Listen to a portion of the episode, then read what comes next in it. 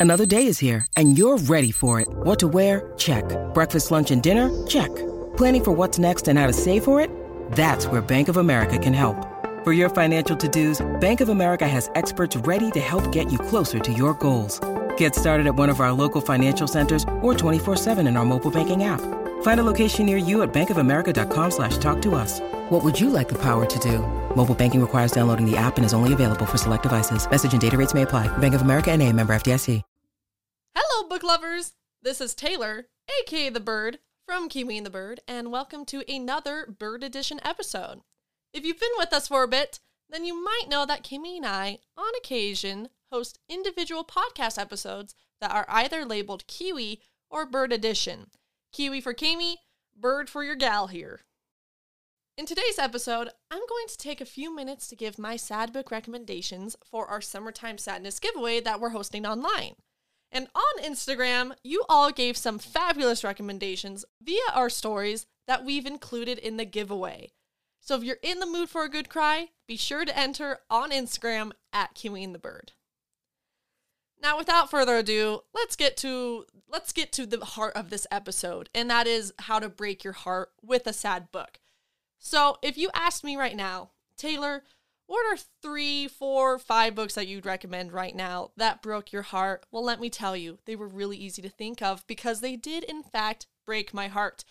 So, I'm going to start things off with We Were Liars, which I noticed a lot of you put for your sad book recommendations on our story. So, it looks like all of our hearts have shattered together. Gotta love it. Gotta love crying about a book.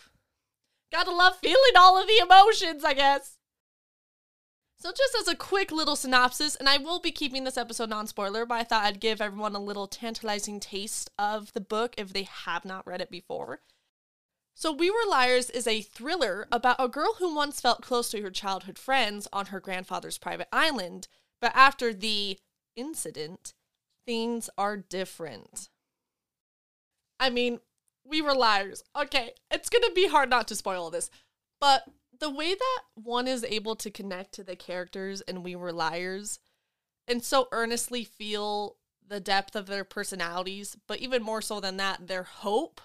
Oh, I mean, it just, there's just something about pure, genuine hope that in itself, in a story, is just kind of heartbreaking because you just know ever hope is mentioned that the hope is probably going to be taken away in some horrible way that's going to leave you emotionally devastated for the rest of your life and that you're going to think of it on occasion and it's going to take you off guard and you're going to be hit with the emotions all over again. And then you just have to be like okay i guess we're remembering this right now. That's the experience one might have when they read we were liars. But this is the thing. I've just mentioned long lasting emotional trauma and yet I'm still recommending this book.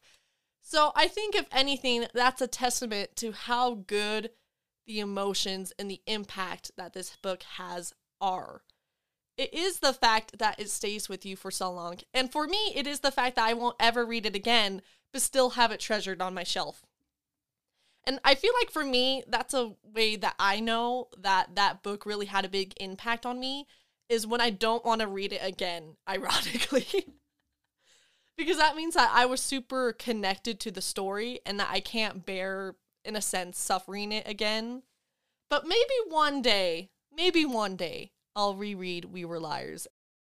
If you're in the mood for a cry, if you're in the mood for a thriller mystery, if you're in the mood for a summertime, summer feeling, BBQ, island, boating, fishing, there's actually no fishing, swimming, then definitely give We Were Liars a try. Okay, okay. We have to talk about the next book. This book came up in everyone's recommendations on our online story. And when I saw that this person had messaged this book, I had to message them and be like, when I saw this book title, I just wanted to start crying. So the book is Heartless by Marissa Meyer. To sum it up real fast, it is a Wondrous Alice in Wonderland retelling about how the Queen of Hearts became the Queen of Hearts. Much like its name, when you read Heartless, you feel heartless afterward because all of your joy and hope and aspirations for life feel like they've been torn out of your chest. I'm just kidding, but it is a really good book. The thing is, is that what I love the most about Heartless is that you do have this super whimsical setting. It's Wonderland. It's the Kingdom of Hearts.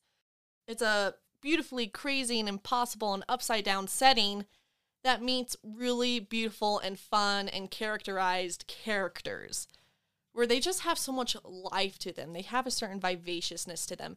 But I also love how they are very Wonderland esque themselves. They've been very impacted by their world, which makes sense. Wonderland is a very unique place.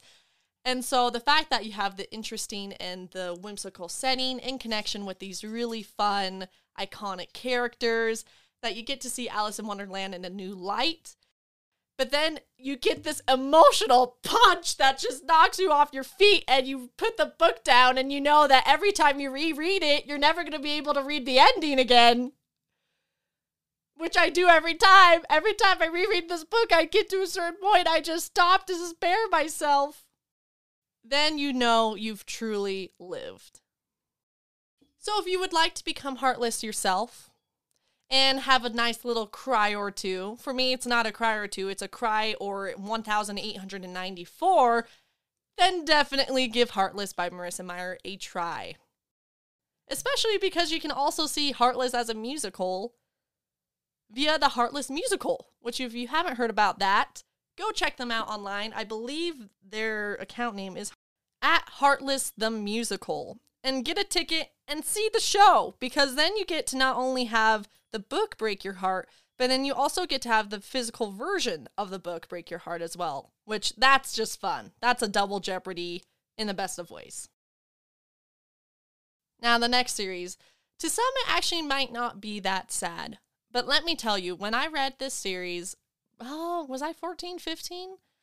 When I read this series at this age, it devastated me in such a way that I did not pick up another book for like three years. I couldn't. I could not recover from what happened in this book. I think it's because I didn't know it was going to end sadly. I didn't know it was going to be a sad book.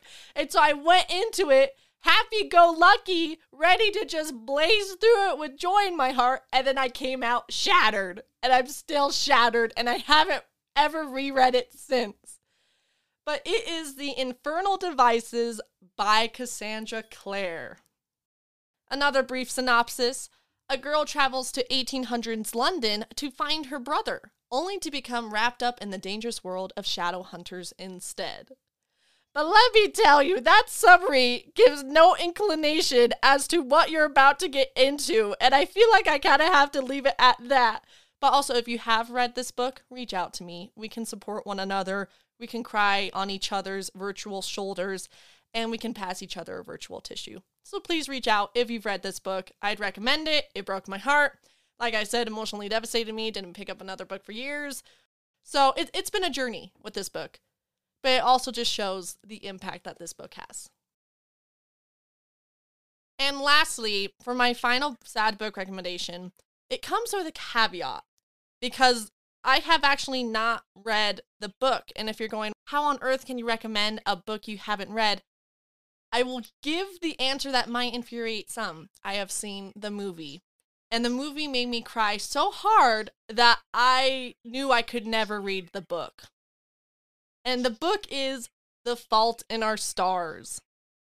When I watched the Fault in Our Stars movie, I didn't know I had that many tears in my body. But when I watched that movie, they just all came out at the same time and they stayed for hours. I was just crying and crying and crying to the point that I felt like I was melting like the Wicked Witch in Wizard of Oz. And I thought this might be the end. I might never be able to feel an emotion or cry again. But it turns out when I rewatched the movie later, I could in fact cry again just as hard. And that was just the movie. So if you know that's the movie, that the book is even going to be even more just paralyzingly hurtful, but also in the best of literary ways. So, yes, even though I haven't read The Fault in Our Stars, and like I said, I don't know if I ever could, just because I know now from visually what happens. I don't know if I can handle that mentally. Then you should definitely give The Fault in Our Stars by John Green a read. Look, Bumble knows you're exhausted by dating. All the must not take yourself too seriously and 6 1 since that matters. And what do I even say other than hey? well, that's why they're introducing an all new Bumble with exciting features to make compatibility easier, starting the chat better, and dating safer. They've changed, so you don't have to. Download the new Bumble now. That's the end of my sad book recommendations. Let me know what you think. Have you read these books? Have you heard things about these books? Or do you have any books that weren't mentioned on Instagram, that weren't included in our giveaway, that you need to talk about because they emotionally hurt you? Let's have a therapy session. Let's have a bookish therapy session and let's get it all out there. Let's talk sad books. Let's talk emotions. If you want to reach out, you can either comment in our Spotify Q&A, which if you're listening to this episode on Spotify, you can scroll down on this episode. We ask a question usually every episode that you're welcome to respond to. Or you can just use hashtag birdbrain or hashtag kiwipower on Instagram and Twitter. Hashtag bird brain is if you want to get my attention. Hashtag kiwi powers if you want to get Kimmy's attention. But we'll see it nonetheless. So definitely reach out. We'd love to know. For my co host, we hope you have a wonderful bookish day and that your next read is full of hope. So that at least, even though we've been talking about sad books, I hope that your next read can give you the opposite emotion of happiness and hope. And remember, like a library, at Kiwi and the Bird, shh happens.